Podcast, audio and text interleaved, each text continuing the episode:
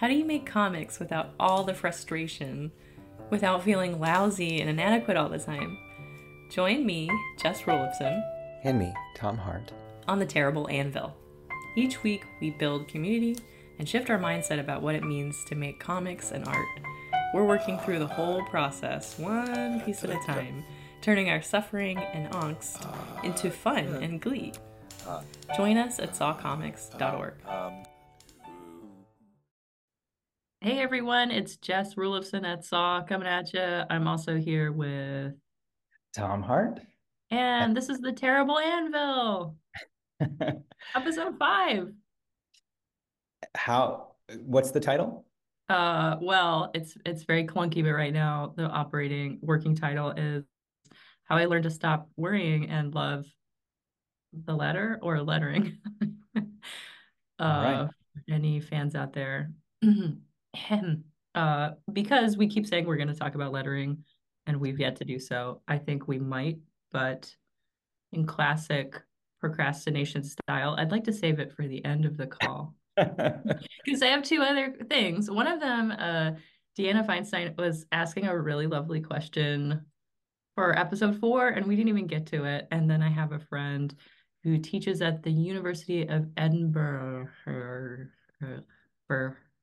Uh, they read Fionnuala, hi Fionnuala, uh, and she had a really good question too.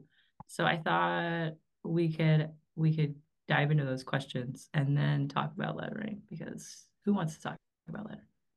So sure. So uh, let's remind everybody you're at Sequential Artist Workshop, we are doing a podcast about comics and how to not feel lousy while doing them. And uh, the first four episodes were about exactly that. No concrete tips well no concrete tips about your final art right? We haven't we haven't gone there and that's that's why the joke about lettering is maybe we'll get there today but it's all been about like how do you not feel lousy? How do you put yourself in a mindset to to appreciate what you're doing? Um okay. What are the questions? Let's dig into the questions and then we'll dig into right. so vip first top of the call question because i neglected it last week. Thanks for your patience and for listening deanna Deanna asks, if you have too many ideas whirling around in your head, what's a good way of picking one out to work on? Wow. Too many That's a good question, right? Maybe maybe my subconscious just wasn't ready for it. Tom, do you ever have that problem? You write everything down that that you think of and that I say, and I'm sure you write other things down. So you're kind of like a um undefeatable note taker. Yeah, I'm a bit of a hoarder when it comes to ideas. I'll, you know, some people will write down really good ideas that they have. I write, I just write down like puddles, you know, or, or um, turning the dial or something like that. My ideas are just really, really simple ones. But I've never done a comic that had substantial numbers of puddles in them. And if I got that card, I have them in card sets, I'd be really interested. So I guess I would have two answers to that. One, is about randomness in cards and the other and I'll get to that. But to me, I've always felt like ideas assert themselves or assert themselves. Like if you have a bunch of ideas, keep walking, keep doing the shopping, keep doing the dishes, and notice which idea keeps coming back. That's probably the one. I love and, the idea of ideas stalking you, just like lurking. Tom's doing the dishes again. Get him, get him. yeah, it's true. What about you?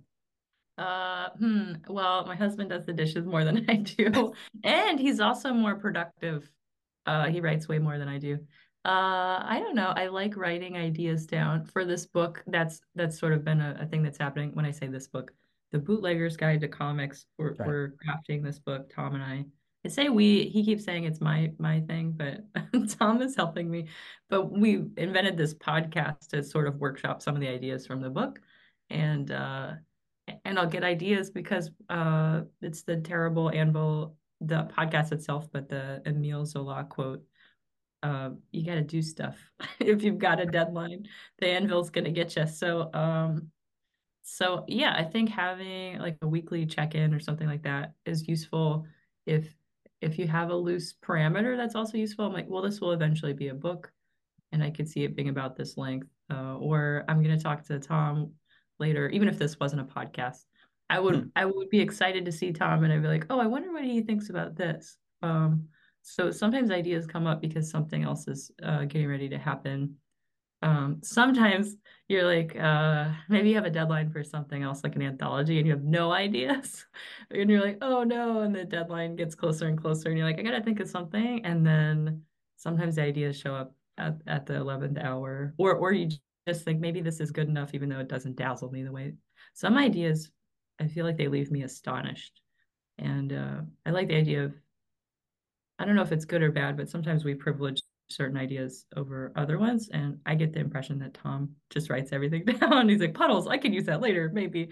So uh, ideas without judgment might be good too. But I do agree with what you're saying, Tom, about like the strongest stuff seems to always float to the top anyway. Um, and then um, and then it becomes the easiest material to work with. And I'm like, well, this one's pushing to be in the front of the line.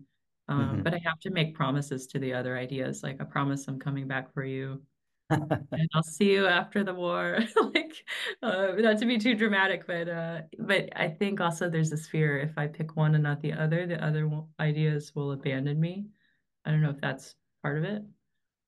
Yeah, I think I mean everybody works differently, but I definitely have had to get used to the idea that if I have an idea and I put it aside for later, I might never return to it, and it might never have that charge again, and mm-hmm. I just have mm. to be okay with that. Um, and it's kind of sad because I I feel like it's like um, ideas are like spells. There's this moment in in uh, Miyazaki's um, Spirited Away where where uh, two of the animals that are, or two of the creatures that have been turned into other kinds of creatures are sort of like asking to be returned to their normal self and you and uh, Yubaba's sister, the good witch, she says, "Oh, the spell on those two uh, wore off ages ago. Turn back if you want to." And it made me realize that like a lot of our our mental attachments to things are spells, and we can and they do sort of fade. My daughter, boy, now we're really getting into weird weird territory. My daughter was going around numbering everything in the house yesterday. She had this bunch of stickers, one through like 30 and she was like, I'm going to number this. I'm going to number your phone 25. She numbered the sink 29. And it was like so cool and funny. And then today, I looked at the sink, number 29, and I thought, should I take this sticker off? And then I realized, like, yeah, that spell's probably already worn off. That was a spell for her that she was under and that she was transmitting outside of us. Um, but I know that she, if she comes and she's not going to be like where's my 29 sticker? She's off to she's got other mental things going on. So it's okay like that spell that spell dissipated a little and that sometimes happens with ideas. So if i like so if i go look at my idea bank or whatever and i see puddles i might be like no i think that i think that that's had its life. You know i have yeah. large ideas. Actually that's i'm sorry i'm gonna i'm gonna continue actually. The, there was um there was a point when i did my memoir that that my agent and the publisher said they want another memoir from you. And i like i collected ideas like crazy and i started and they were good ideas for a while. And um and i had this outline this this outline alone the outline alone was 27 pages. And um and then i realized they were slow, all those ideas were slowly dissipating. Like they weren't they, it's not that they were bad ideas it's just that they weren't ideas that mattered anymore. And i was like what the hell? and I just let it fade away. I, that outline is in a in a file somewhere. I picked one or two spots that I really liked. To be honest, my the my the series that I had been doing for the past few years called B is Dying came out of one line of that 27 page outline. that was a memoir outline. That was the one idea that stayed that stayed with me. That was the one idea that had the spell still. And and I took that and and did um, 125 pages or something with that. It was great. That was really terrific. So sorry, I rambled on. I hope I answered whatever question. No, I like that. I'm thinking, I don't know enough.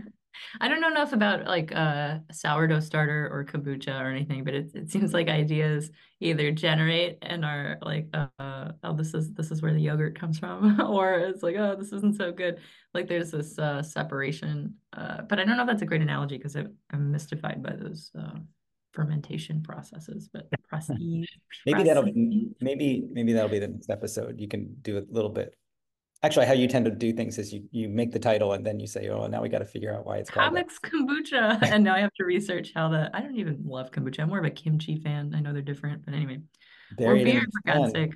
Buried in the sand for yeah for nine months bury or... your ideas in the backyard and then uh, unearth them okay uh, you know what was the question so so well, dina was asking we have too many ideas i was also thinking about the idea okay so like uh, ideas like fireworks completely like and then dissipating and magically fading into the evening, um, like Tom is describing. But there's also ideas that are very bossy siblings that uh, all have the mic, like Beastie Boys or something. Like maybe there's three really strong-willed ideas, and they take turns, and uh, they live in your book draft, and you're like, these three things are all in the book, and then you start making the book, let's say, and uh, and then you realize one of them is actually like maybe two of them are a book and one of them is another book. Uh, so sometimes the ideas are very strong together and you're trying to include all of them. And then as you work on the piece, you might find that they're separate ideas or separate mediums or separate projects. Sometimes that that isn't always true. Um, and some people are very good at uh, kind of stubbornly braiding the things together and doing that really well. I'm probably not that person, but I, I like the idea of like ideas having different energy over time.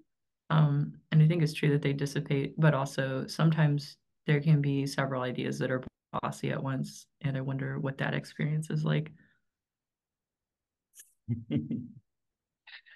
I mean, it can be really overwhelming if you get, especially if you don't have the time to tend to them all, you know, yeah. The, the bossy ideas. I mean, that was what was going on with with my sort of quote second memoir in progress. I had so many ideas; it was just filling up, and then um, nothing. Only one thing came to the fore. Does that um, feel like an idea hangover? if you're like, oh, that that was so cool, and now I didn't even know what was I thinking.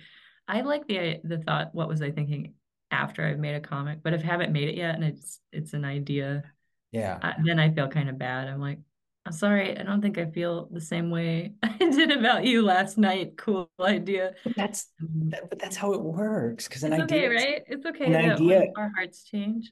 Yeah, well, an idea is an invitation to act, you know. Mm-hmm. And when you make that, when you make that action, and you make that transformation, things are different on the other side. Um, so that's going to happen, and you don't have to feel bad. Those ideas are they can take care of themselves after you're gone. right. And not not all ideas are not all ideas are awesome. and that's okay too. like it's okay to yeah. like give it a little bit of time. Or or uh, I don't know. I love I love having an idea, and as soon as I have it, I like run to someone else. Like, is this awesome? Like I'll ask my partner or Tom if it's like anvil related. Maybe my therapist. Oh, like, look at this. And uh, it feels like when you're a little kid and you scribble something and then you run as fast as you can to the nearest adult and you show them, look, I did something. Uh, like I almost want the idea to be just as good as the final product. And it does have that rush of like, yeah, it's almost better than the final project. You do get a little high off of a good idea. Right. Yeah, it's right. fumes. It's it's vortex. It's very enticing. But I think it has to be like that for us to act. And sometimes sometimes you can't or you don't. Yeah, I, I mean that's that's that's sort of mental um, spell casting as well, right? How many you and I have both been teaching a long time, and how many times do you have, especially younger students, you know, especially like teenagers and stuff, but how many times do they come with an idea that they've been like nursing in their mind for years and years, and they know everything about the idea. And you know, it's usually world building, right? It's usually like how many characters they are and where they're trying to get to, and and uh, how especially the relationships between the characters and stuff and they've got it all mapped out but but the ability to act on it is is totally different in comparison to the size of the idea. Um so you have to you have to be careful about like yeah we all love that high of a great idea. I remember the first time it happened to me where i like and it was just the simplest idea. I was working on a fiction book and uh and I was working, I was working as a dishwasher in a bakery. And I realized while crossing the floor that the character in part one had to be the same character in part three. And like my mm-hmm. heart skipped. And like I was holding these dishes and I was like, oh. and I was like so, so thrilled and excited. And I was like, oh my God, you know, grant me enough time to to see that idea through. Luckily, I drew fast then, and it wasn't a large book, so I made it. Oh, that's awesome. Yeah, I But I still feel that way about my idea about the the novel I want to make. I was so thrilled and uh, like I really do think I think the final book could be really beautiful, but it just feels so good to talk about a cool idea when I can tell somebody and they're like, that is really cool. And I'm like, I know, right? And I can talk about different scenes and they're like, that's amazing. I'm like, I know, right? But I really should write it because it might be better. Um, but uh yeah, Let's but talk about that because I feel like I feel like ideas are bigger than our th- than how we believe we can actualize them, right? An idea can exist in a bunch of different forms, and if the idea wants to exist as things you converse about, then it's just as good as an idea you write, quote, a novel about. A novel is just some weird recent invention, you know? yeah. Conversation is much longer. And also, you know, the, the tropes of novels are really are really strange. Like there are plenty, there are plenty of, you know, slightly avant-garde and and what do I want to say, modernist art and uh, stories rather that are an assemblage of ideas that an author maybe had and just didn't see it as a traditional novel. And they threw threw these ideas around. Yeah, you know, you could frame it with a storytelling device of like, okay, it's the Canterbury Tales, right? We're all sitting out a plague and we're going to tell you some stories. And then you just tell us the abbreviated chapter from the nun book and another abbreviated chapter from the nun book or whatever. Tell it Mhm. doesn't have to be this traditional novel uh, form. You know, it doesn't have to be any traditional form. It doesn't have to be the traditional graphic novel form. It doesn't have to be the traditional uh, serial podcast form. That But said, though, if I if I have students and we're trying to get some work done or even get an early draft and we don't have a lot of time and we're trying to uh, motivate each other each other, it's it's so easy to talk about the thing and then, you know, the weeks go by and we're like, "Oh, I remember that cool idea. I haven't really nothing's happened yet on the page." Well, Um, if you're a teacher and and these are your students, then you say, get to work. Stop talking. well, I do, and then the class ends, so it's like not long enough to uh, for me to like uh, withhold affection or anything. So, The, um, I mean, it's, you know, you hit on this earlier, like um, the act of working on something when you were talking about the bossy ideas or the bossy siblings, the act of working on it in a tangible way in some sort of some sort of uh, manifestation that is tangible. When you start working, the ideas start to change and you start to, and it it starts to become a, a an artifact. It starts to become a thing. Um, so eventually you do have to stop talking about it. If you're going to be, if you're going to say, no, the idea is just an idea to talk about. Okay, I'll give you another example. This is, this is cranky. There, there was, um, there was a show. I don't remember the artist's name. There was a show at the Whitney Museum, maybe 15 years ago. Maybe you went to this, Jess. And the show was supposed to be really great because it was nothing but um, the artist's ideas and people talking to you about the artist's ideas. And so you go, and I think you started at the top. You know, the the the Whitney has this huge uh, rotunda that spirals around. I think you start at the top. And the one interesting thing was I started with young children and then went and went older. These these just people who were part of the show, who were part of the artwork, would come up to you and talk to you, and they would say things like, "What is time?" I don't know what they would say. It actually annoyed me because because it was it, so so so you walk the whole rotunda and you get about maybe eight or ten mini conversations that are kind of pre-planned, but of course the conversants don't know your your reaction, so they're trained to to react to you. Um, and uh, so I went with my friend Tim, and we and we went through the whole thing, and we had like mini philosophical conversations, and that was the whole show. And then at the end, I was like, I do that weekly at the bar with my friends. Like, I don't know why I paid twenty dollars for it, and it wasn't as good. It wasn't nearly as good. So, so like ideas can be ideas can be art. Ideas can be a a, a final outcome or a final uh, manifestation, or in themselves, or language can but I don't know, it's tricky. I, I wasn't very satisfied with that. I would have rather read a book.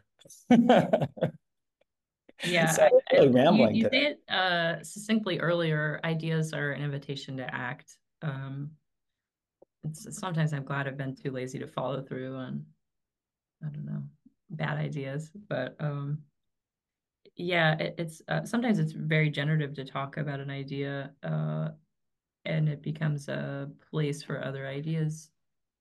The best ideas I've had, if I had to think about it, sometimes I have an idea that's so hypnotizing because it's also maybe commercially enticing. I'm like, that sounds like a real thing that like might make money. And that's also why the idea is exciting. I don't have too many of those, unfortunately.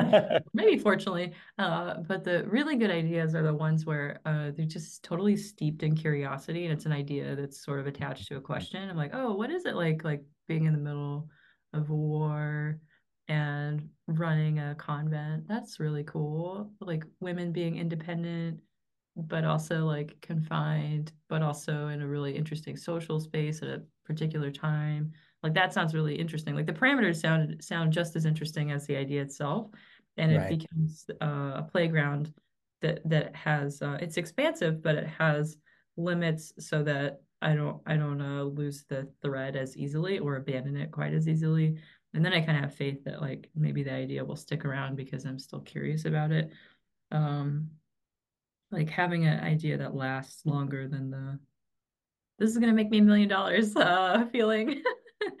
uh it's it's nice to have both, but I, I wonder about that too. It's sort of I don't know the second question we had is related to this idea. Would it be okay if, if I bring that second question to the fore, or should we keep talking about this one? I, have more I, thoughts?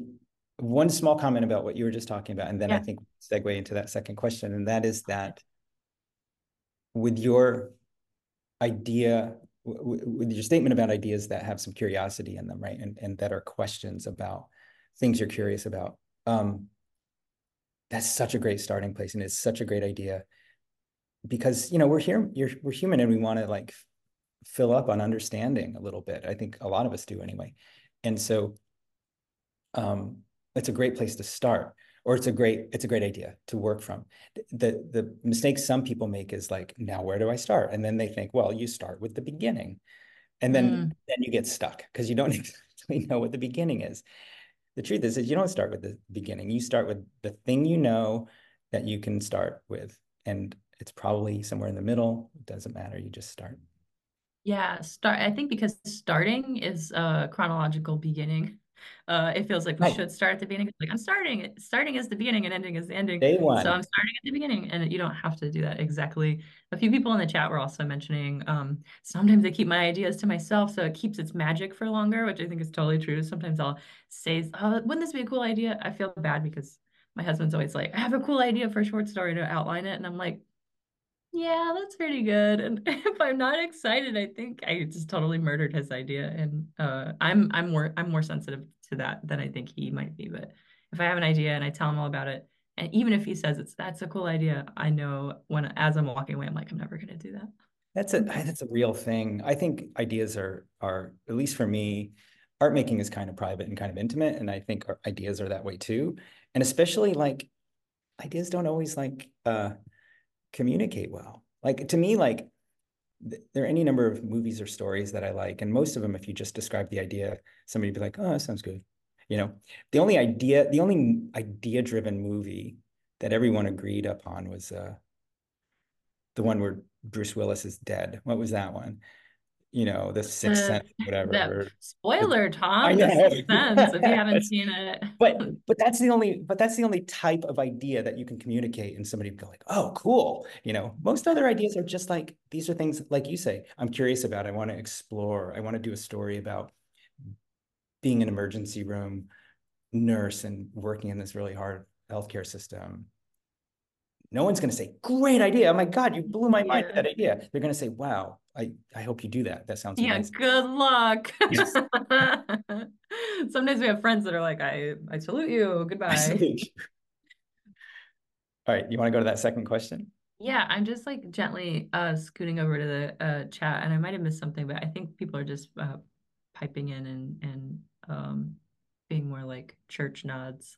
But if we if we missed a question, feel free to You know, I know we have Jim Hamilton in the audience, and I wanted to ask him, maybe he can answer in the chat if his if his obsession with falling was just something that started in the same way, something you were curious about and you know wanted to explore in as much detail as you can. So I'd be love to hear that in the chat, Jim, if you can tell us. But meanwhile, Jess, I'm also hoping. Meanwhile, second the, question. Uh, meanwhile, back at Anvil HQ, uh, we have a second question from Manula.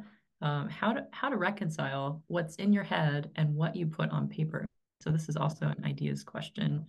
Mm-hmm. Um, what a struggle. I yeah, I I I don't know. Do you want to speak to that, Tom? Yeah, I'm on a I really I mean, yeah. I do want to say something. I do, but where do I begin? Start oh, start oh, wherever I, you can start, Tom. okay, agreed. Okay, great. Well, all right, then I'll just dive, dive in. Like, here's the thing. You're I, I I'm going to get on a soapbox. I you we're here to like we're we're we're creatures, right? We're just creatures of God or the universe or creation, creatures of creatures of creation, whatever you want to call it. And our job is to just be those things. And I think there's we get all caught up in in the the weird customs that we're that we uh, are you know are exposed to and we want to so we have an idea. Now we're talking about comics, and so we're talking about a visual medium, and we're probably talking about drawing. So when the ideas don't come out in the way we want them to look, is probably what we're talking about. But that's mm-hmm. filled with so many expectations, and we've lost sight of the fact that we're just this like creature doing creature things, you know, and like and and just start um, make some things. Um, I like Lynda Barry's take on this that the drawing is more alive. I think this is what she says. The drawing is alive whether you want it to be or not. You know, the drawing has a life whether you want it to be or not, or want it to or not. As much as you hate on it, it still has a life. You know, it still has an, an aura. It still has an expression.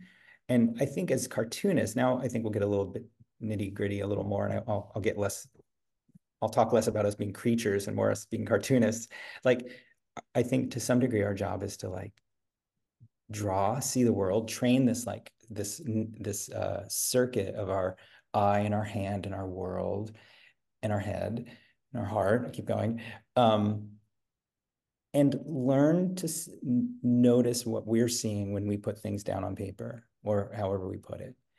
And be open to that be curious about what it who we what it is that's coming out. And you just have to get rid of like those ideas that it's going to come out like the, the artists that you like better than you. This, this, ties my crazy thing into okay. both questions. The crazy idea i had in the bathroom a few weeks ago be more interested in doing what you're doing than knowing what you're doing Right. Sort of answers both these questions, and that it was an idea I thought was awesome. And later I was like, is that awesome? I'll ask Tom. And they're like, I don't know. Let's put it on the podcast and see if it sticks to the wall. Uh, but it it is. I, I felt so um, happy when I thought that. I was like, oh, that is true. Like the the work I do, I'm, I have more satisfaction when I'm more interested in doing it than knowing what I'm doing.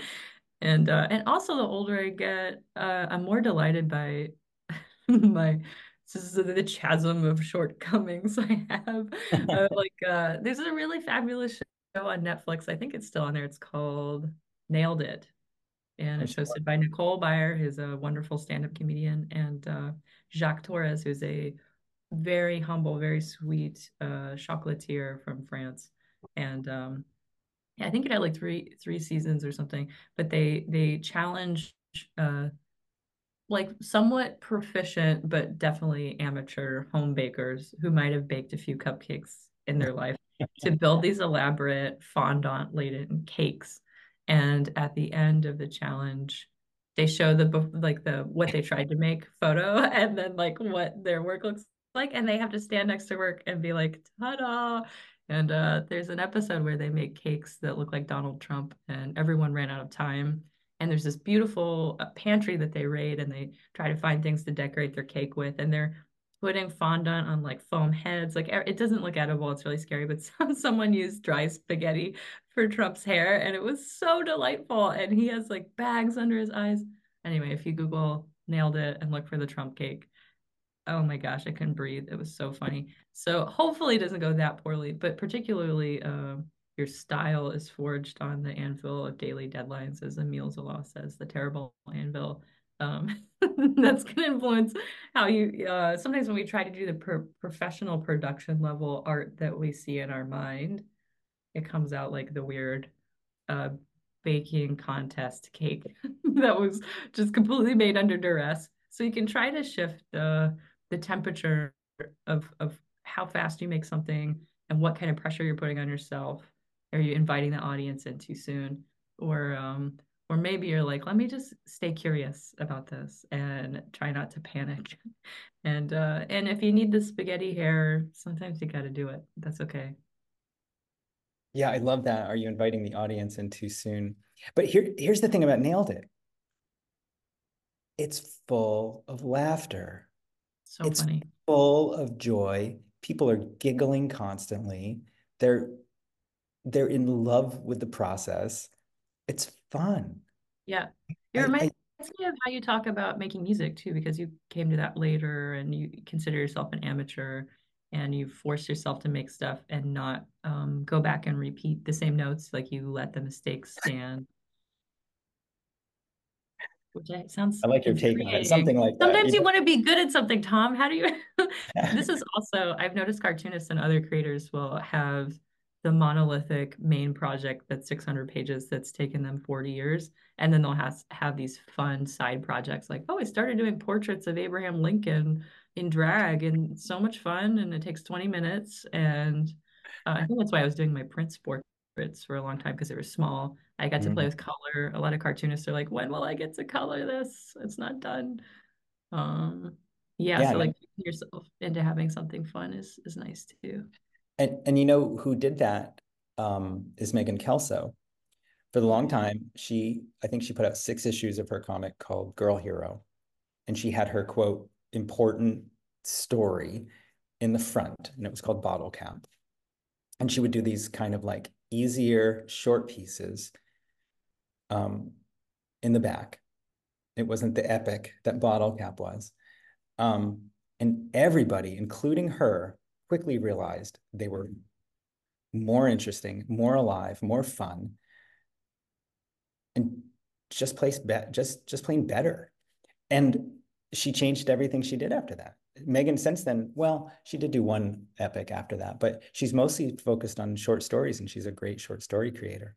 But it was that process of like having these like side projects that I think were to some degree less things she took more lightly, things she thought were mm-hmm. less important. She was just like, oh, I'm going to do this weird comic about like a, somebody's bike falling apart and um and them finding uh finding the parts and and having a sort of psychotic meltdown and that's just to play while I do my other post my other dystopian sci-fi epic on the side you know while I do that and but everyone including her again was more interested in the, in the shorter weird pieces mm-hmm. it's also how we talk about our work too like oh I haven't made any art lately except for this to-do list that I doodled on and Tom's like that is art that looks great make all zine filled with grocery lists so let's do it uh, yeah, so it's it's all about context. I think sometimes we think what we're doing isn't fancy, and sometimes that can uh, help us make the stuff itself and enjoy ourselves. I do think um, one one one of the big takeaways from the nonfiction class that just wrapped up at SAW. There's a four week class which we're realizing is not nearly long enough. Um, uh, I think it was Ellen who said, "I if it's not fun, I'm not interested in doing it. I'm not doing it." and uh, she's working on like a pretty expansive history and and, uh, and it's got a lot of moving parts and a long chronology and it's absolutely fascinating and I, I think there was more than one student in the class nancy also was like i have to have fun this is going to be ridiculous if i'm if i'm not going to have fun i absolutely won't touch it and um, i like that they're putting it that at the top of their list of things that they mm-hmm. want from the life that they're creating with with art I forget to have fun. I'm very goofy, but like I am like way too serious. Like I like care too much about everything except for the dishes.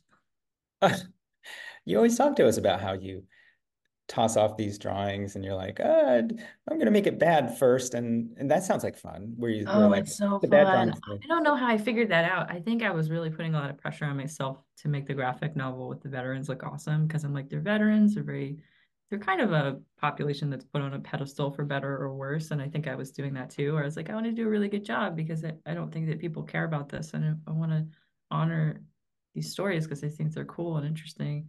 So I should make it look really pretty. And then I was like, what if, what if it looked kind of silly? And uh, I, I enjoyed myself more. I, I still took care to try to make the characters themselves look attractive if I could.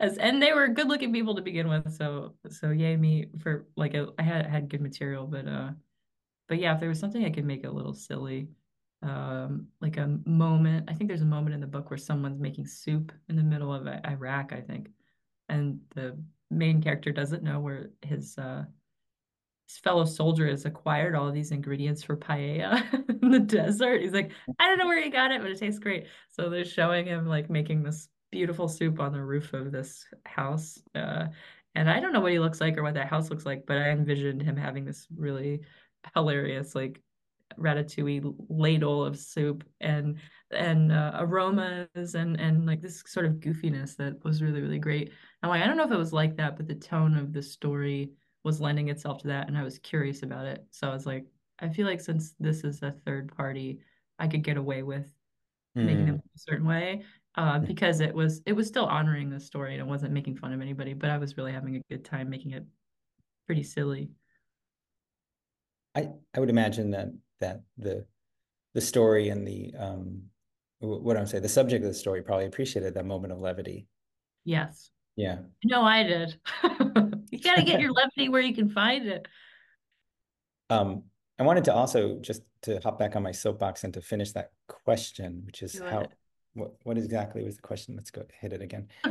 Oh, wait, how do you reconcile what's in your mind with what comes out on the page? paper. I mean, there's there's I mean, there's really two answers, and one is like accept what you put on paper, and the other is aggressively get better. you Yeah. know, I, because like yeah, that is an option I'm often is. too lazy to reach for. It's like you can get better, but Yeah. also like sometimes I'm like, who has the time for that? Maybe that's how the bootleggers thing came out. I was like, what if you have to get it done right now and you you rolled out of bed and uh, unfortunately you didn't have the you- it's not like the metamorphosis where you woke up as somebody else. You're still the same person you went to bed as, so you've got to show up and and make it. And uh, yeah, and then I kind of started to push and be like, Am I really that bad? Ooh, this is really bad. That's amazing. How can it, can this get any worse? Like uh, being curious about how bad it could be was really fun to me. Maybe I'm abusing myself. I should talk to my therapist about this. I know. I don't know. It's it was fun. I'm still doing it, so maybe it's fine. Is that okay? Tom, is that okay? That you're having fun and and letting your artwork be quote bad. Yeah, I think I I sort of made friends with my inner critic and now um I feel like I'm roasting myself. Like I'm like, "Oh my God, this is so funny." But it, there's comedy in it, whereas like I think just the inner critic is mean. I I think I think comedy and laughter is a great way to approach the world. So it sounds good to me. And I haven't noticed anything in the published stuff you've done for the, you know, Boston Globe or anything that's like that makes me question your sanity or anything. So Well, that's good. What I like do think, like looking at published work, it's uh sometimes I'm sure we'll get a question about this if we haven't already, like how to um I think it's in the list of bootleggers topics is old work versus new work. Like we do uh, change over time. And Maria in the chat was mentioning that even ideas are sort of like a timestamp on where our brain is and can feel like, right. oh, that's who I was in that moment. And that's what I was interested in that moment. Now it's shifting. So our interests change, our style or or the way that we draw or the things we're interested in drawing change over time. And sometimes that can be embarrassing where you're like, oh, why did I think that was a cool thing? Or that, that drawing doesn't look so good and that can maybe uh, influence the way you approach new ideas. It's like I think this time I'm finally going to figure out how to draw shoulders and eyeballs and fingers or something. I just came upon this quote. I, I found it from Austin Kleon, so it's not like it was obscure. It's a Will Oldham quote. Will Oldham's the musician. I'm going to put it in the chat. I really liked it. Um, he says, part of the idea in making a record is to freeze lots of moments of learning and discovery so that it so it really is like every time you press play, you're opening up that experiment again. So I think what it what um what I've tried to open myself up to is like is like every and again i'm not doing nonfiction. I, am not telling at this point i'm not telling anybody's story. So it's like I, am only honoring imagination at this point and i'm trying to honor it with with a certain amount of liveliness.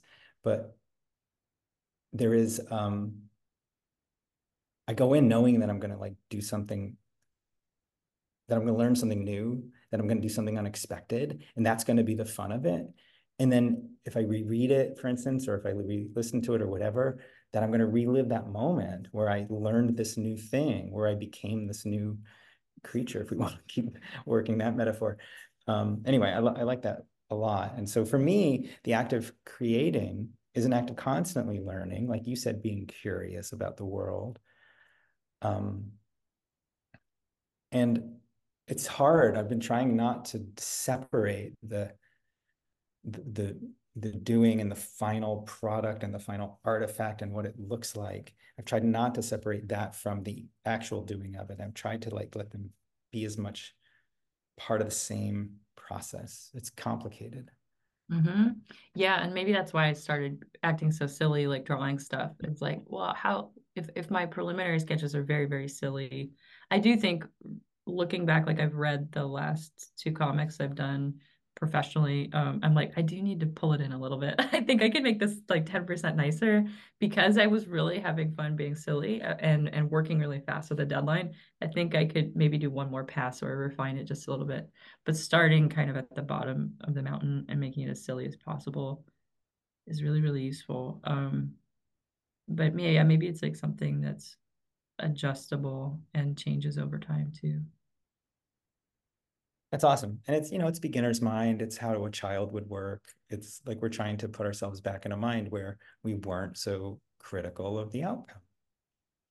Yeah. I I I have to remind myself like uh like I was trying to make a list of hobbies. I was like, I don't really have any hobbies. and this morning I, I was thinking of funny stuff like yoga, like I do that twice a week or something. Or cooking, I should do that. I mean, I cook dinner, so I'm like, that's a hobby, right? So I was thinking of things that I was already doing that was like not a chore and not uh, something I'm compensated for. And uh, and I was like, I didn't even put drawing on there as a hobby. That's a hobby. Mm-hmm. But I mm-hmm. think also if if we're trying to attempt to be working professionals, lol, um, we're monetizing what we're doing. So we're also like, if we forget to have fun because um, because we want to um, maybe make a mark or, or we're concerned about audience, but also um, maybe there are parameters professionally too. Like this should kind of look a certain way, or I know based on my abilities and my deadline, it'll look like this, and then I'll get my check and it'll be fine. And that sort of becomes more transactional than uh, driven by curiosity, I guess, which is yeah. sort of bummer. Can we talk about lettering? Are we going to do it? 5 don't minutes on lettering. Yes, and then we can call it the lettering episode. we have a third question? Oh, we do. If we do, look, let's put off lettering just like we do in real life. I think it's very funny. Wait. Um. Oh no, that was the last question. All right, let's talk about lettering. You just had two. Yeah. Uh, lettering. Oh. What do we do? Okay. So, so the title, this goofy title of the podcast was like how I learned to stop worrying and love the lettering. I do think beginners and comics put lettering off to the very end, and uh, and then we really suffer more than we need to. And the best lettering I've done, uh, I'll letter during the layouts as clearly as possible. And I don't know, everybody's different. Some people just do final art, like maybe Josh Bayer doesn't really have layouts. I, I don't, I'm not exactly sure, but some people have a more of like all three processes of layouts, pencils, and inks are all done at once. Or, or also people work in Procreate. There are um, the the sort of uh, demarcations between those steps are really vague. So so maybe you do one or the other, and neither, or all of them all at once. But let's say you make layouts. In my in my case, I, I try to do layouts so I can show the editors as quickly as possible. Here's what I'm thinking. And generally speaking, most editors outside of uh, comics practice uh, that are editing for journalism never remark on how terrible my drawing is. So maybe that's also why I'm doing it sillier and sillier because I'm like, I really want, I dare you to say something about this noodle person. But they know it's an early draft, but it's helpful if the um, scripting and the pacing is very clear. So the pressure is on to make that lettering as clear as possible. One way you can do that is you can use a font even if you change it. Um, you can use a font uh, generate generator based on your handwriting. There's a few. I don't know if we're allowed to name drop them. but calligrapher without an E, like grinder, that's one that a lot of people use. And I've used, and I have a couple of fonts. I think even fonts we use for saw or like that. Mhm. Um, and uh, I don't know what's some good advice. I used to really hate lettering. I found out that um, if I have less words per page, it just looks better. But leaving lots of space for lettering, more than I think I need, is always a good move. And also doing my lettering on the page or on the panel and then drawing a caption box or a word balloon around it.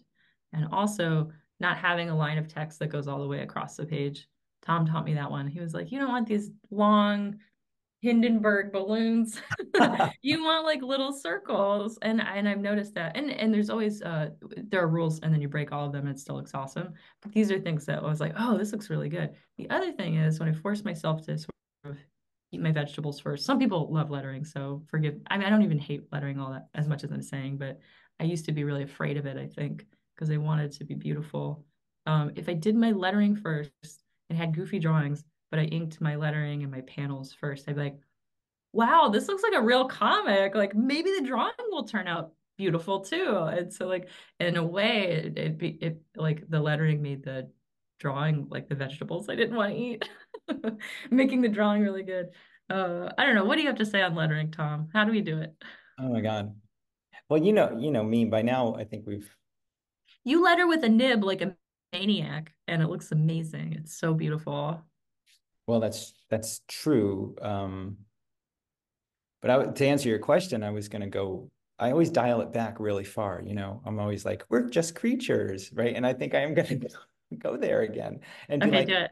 What's the lettering for? You know, the lettering is is is for communication, right? We're we're we're creatures of who want to communicate. So that's our main concern. Not it has to look a certain way. Um, but we also communicate through style and we communicate through line and and drawing and and the artwork.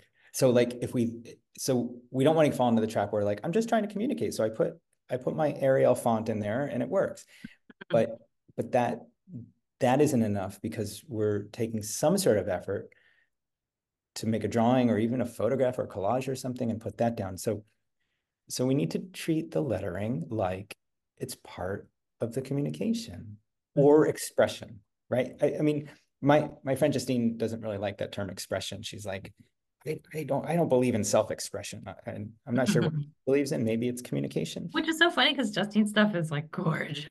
I well, I know. Very expressive. Yeah, I have to get I have to nail her down on that. It's- But she really, but I think she thinks it's a it's a cop out to not try to communicate effectively or to um, make something artistically um, bolder than you might be capable, than you might think you're capable of. Because we could go on a, on a tangent about Justine and some of her ideas, which are great. Um, but um, what was I talking about? Lettering. But- Yes. Yeah. but so so like um I would just start there. It's like what am what what is the lettering doing here? The truth is is a lot of us come from a from from some of the comic traditions where we use these things that we tend to call word balloons and we use these things that we tend to call caption boxes. And so that's okay. Um we don't have to, but it's okay if we want to. And if we want to, there are plenty of tools to have us use them well that integrate well with with a variety of different types of drawing styles um, or our own drawing style. Um, those tips are out there. There's a million good resources for it. Um, Mhm. But I, I, I'm more like, isn't the letter, aren't the, aren't the letters part of the story? Aren't they part of what, why you're here? These, eh, whether characters are speaking, thinking, whether they're reflecting. What is language for? See, now I'm really getting in the weeds. Yeah, the and, and Tom, were you talking about like some of our our early drawing experiences? Tom was telling me this before the call that some of our earliest drawing experiences are writing our name on paper Mhm. and learning letters. Did you want to add anything to that, Tom? Or is that all you wanted to? What do you what you, Well, you I'm trying to lead you to the water here. Uh, like you, you Oh, okay. like uh, I, I want to talk about lettering in the context, and maybe you've already done it, but um, when we're really, really, really little and we're learning how to hold a pencil or a crayon, we're writing our name for the first time. The lettering of how we we introduce ourselves or say our name or write our name Yeah. Yeah. is is a style of drawing. Um, I don't know if maybe that's just the whole thought, but Well, it really is. And maybe, maybe like you and I were just talking 10 minutes ago about like this getting into this children's mindset, this beginner's mindset about about our drawings and about the about what it looks like and like how can I how can I have fun doing it, etc. Um, maybe reminding ourselves of what our earliest experiences with lettering would help. And for me, I I do remember quite well, I remember quite clearly drawing on like little yellow pieces of paper and and and trying to get it so so it could communicate and the shapes were correct and all that stuff. And it's not that difficult to make a P and a B separate and you know things like that. These are easy skills to to master just as just as learning to draw in your own style can be also. Um, but what I was also saying is that like, you know, when some of us learn to sign our names, we practice it and practice it and play with it. And mine got really ornate for a while. Um, and um,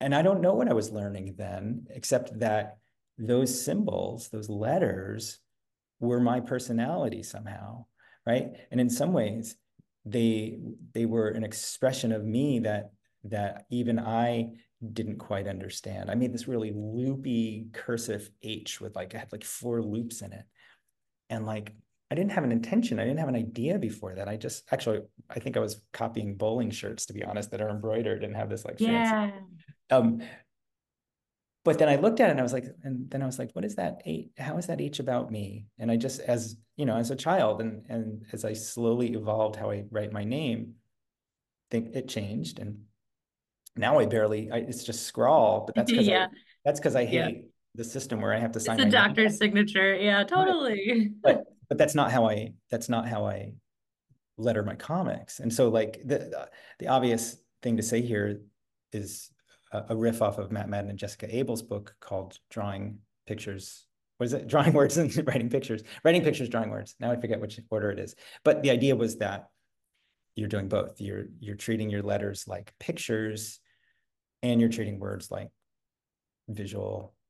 Anyway, the the point being is that when I'm making comics, I am treating them visually, and I'm not and I'm not like hacking out my handwriting the way I do when I'm filling out a form to, you know, the government or something, which I Mhm. despise. And actually, I find that easier than working in a PDF because for some reason I still can't figure out how to fill out a PDF online. But but anyway, but yeah, it just comes down to like, what are your letters for? What are you trying to communicate? What what are, what are you communicating with the letters that you're currently using, and how can that change? And what are you learning? And all those questions, you know, stuff A like lot of that. questions, Tom. And I But I'll I'll finish by are, just oh yeah, go sorry. ahead, go ahead. Well, I was just going to finish by saying that like I never really got out of, even though I have all these grand questions, I never really got out of the tradition of being satisfied of being in the tradition that like Popeye and Peanuts and other comic strips um, are in. So like I, I'm pretty satisfied with my lettering because it feels like those kinds of comic strips. And but it um uh but there's any number of things you can do with lettering and, and if your ideas are if you know it, it would be very easy to make your lettering look like Roz Chast, for instance. And Roz Chast is a great cartoonist with a great uh, best-selling book. And um, I don't I don't suspect she hates lettering. But the point is, is that it's not quote great lettering. It just works really well with her style and with the ideas she's expressing. And there are plenty of other great letterers are out, out there for who that's true, whom that's true. It works well with their style, expresses them as much as their drawings do. Um, anyway. That's true. Um, one of the like sort of sub thoughts that is emerging via the chat is the idea that um, maybe a fear of lettering or an avoidance of lettering is also related to um, a lack of clarity within our, our scripts that we're committing to paper. And I thought that was a really good point. Um, the um, well, I don't know if they said it exactly like that, and I hopefully I'm not putting words in their mouths, but um, Allison Kent brought it up. Oh, Um, about uh it was kind of a question um I think it was like wondering how many people produce scripts separate from the drawing uh, drawings. Um, so I don't know if I'm if I'm interpreting that question the right Go way.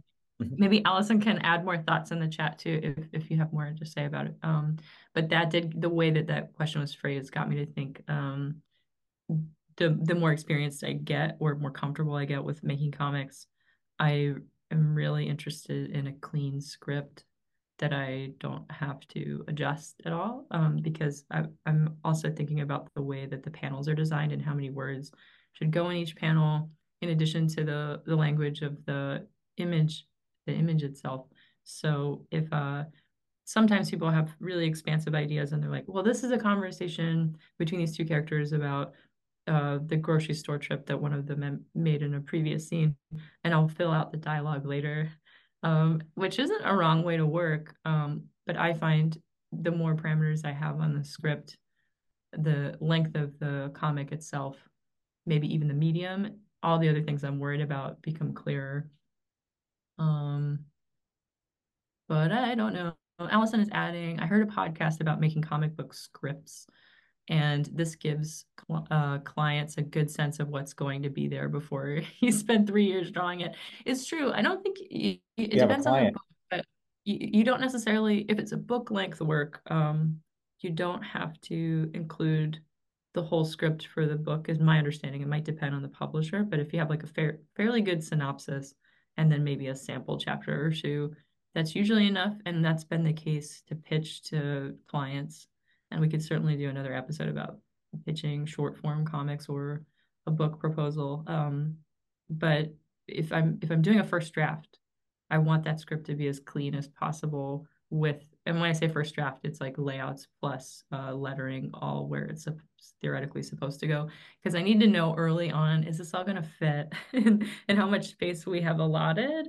And um, it, I mean, it's sort of nice and the, the the project I'm working on now, I'm not the one that's generating the script. So if it's too long, I can just complain about it. I can be like, this is too long. Can we cut something? Or maybe we could do this. Um, there's been little tricks. And I learned that because when I was doing the veteran project, I didn't want to cut anything out. I, I thought everything was very precious. And I, I thought that I was going to be a clearer, more truer story if I kept everything in it. And it, there's no room and it looks bad. So you have to you have to find a way to um, make it more concise without necessarily paraphrasing. I was interested in uh, using words verbatim because these were oral histories. So if I wanted to edit something out, I had to kind of trim some of the language a little bit, but not so much that the statement itself would change. But that's a really specific way to work. Right, right. We've gone on an hour. Should we wrap Are it up? We done now. we probably could talk more about lettering, but I just we kept promising it, and so of course, of course, we finally got into some some actionable items or at least detail we're about what's going on in the page. What I feel like we're the Statler and Waldorf of uh, philosophical comics creation. Uh, like we're like, you know, people really should just sit down and do the work, and we're like, well, and we're just swanning around talking about um, ideas. So uh, I, get to work, everyone. Party's over. That's right. we have to think of a Statler and Waldorf way to say that, like, it, How long has he been working on that book for? this would be the greatest comic I ever saw. If there was a comic here. oh no. Oh no. Let's not do that. I don't like I don't like it when we're mean. But uh but I love the Muppets, so I do too. They they um the um this will be the last thing I say. sorry, I have to. I'm sorry, I even have to say this, but the um the Muppet Christmas special is really great, and Statler and Waldorf play the um the Marley and Marley. Marley and Marley, yes, the the, the business the partner boss, the, yeah, yeah, they're right, business partner, but they're they're doubled up, and so they have this great song that goes where Marley and Marley, they're ghost, right? So then the then the next line is whoa, whoa. it's really wonderful. Uh, yeah, they're great. All right, good. sorry, I can't believe I. no. So what's our? Let's ask the AI what our topic is for next week. I feel like we hit it somewhere on um somewhere in there. Didn't we say we had a topic for next well, week? Uh, we probably do. Maybe AI, AI will tell us. Maria says, "Ooh, a book proposal info. That would be a good topic if we want to talk about book proposals." I'll well, let's revisit. What do you oh, think? sorry. let's revisit the fact that that you are working on this book, The Bootlegger's Guide to Comics, Oh, no. and um, there is a lot of stuff in there. So we do have things, and I assume that's one of them. Yes. On the topic of getting to work, I really ought to work on the book. it's way more fun to talk about the book on the Terrible Anvil podcast than to sit down by myself and work on the book. So I'm I'm eating my words here. I'm trying. Don't be me. Do the work. I want to um, I want to echo what Adrian says in the chat. I think sometimes we research things too much when we we really should be playing and experimenting with it. That's that's perfect. I totally agree. Things like lettering, et cetera, requires do it time to build up the skills and knowledge. I completely agree Yeah. with that. Yeah, I do too. It's like, uh, what if I am terrible at lettering and drawing uh, hands, and I'm just gonna do this comic anyway, and and get to the end of it and be like, ta-da! And Sally says, how about talking about pitching since pitching for the next anthology is coming up? There's an anthology call for entries. It's in the Flow group. I think it's available for people who have access to Flow. So that'd be the year-long program as well, Tom? In the year-long program in the Flow group, can They they have their own anthology coming up, but everybody else in Flow, which is like you know memoir group and and the Okay. alumni group, um, yeah, the, our next anthology is uh called Tr Troubled History. Troubled Histories. and um, yeah, sure. Um, sure. So maybe maybe the next topic is like talking about ideas in more actionable ways, more specific ways. Yeah. that How to button up are- your idea and put a tie on it and send it out there to represent the idea. All right. All right. Did you get that AI? Put that in our summary. Thank you, robots. All right, Jess. Um, I think I think we I think we've done For another. anyone that doesn't I, what, don't know why we're giggling and talking about AI fondly at the end of a call, it's because uh, the last time we did a podcast, the AI Forces did like a summary of our call, and it was really good. It was better than my recaps, and I feel like I'm becoming redundant. So anyway, that's what that is. It's No, lovely to spend time with you, Tom. Your your your recap was full of creature energy, and that recap was full of machine energy.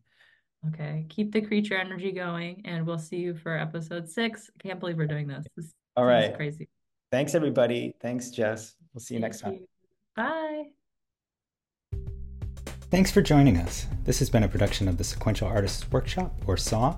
You can find us on social media at Comics Workshop and online at sawcomics.org. You can hear about our many courses at learn.sawcomics.org. SAW is a nonprofit and supported by people like you. Learn how to make a tax-deductible donation at the donate page of sawcomics.org. You can join our free community of comics explorers at members.sawcomics.org. Thanks so much for being here.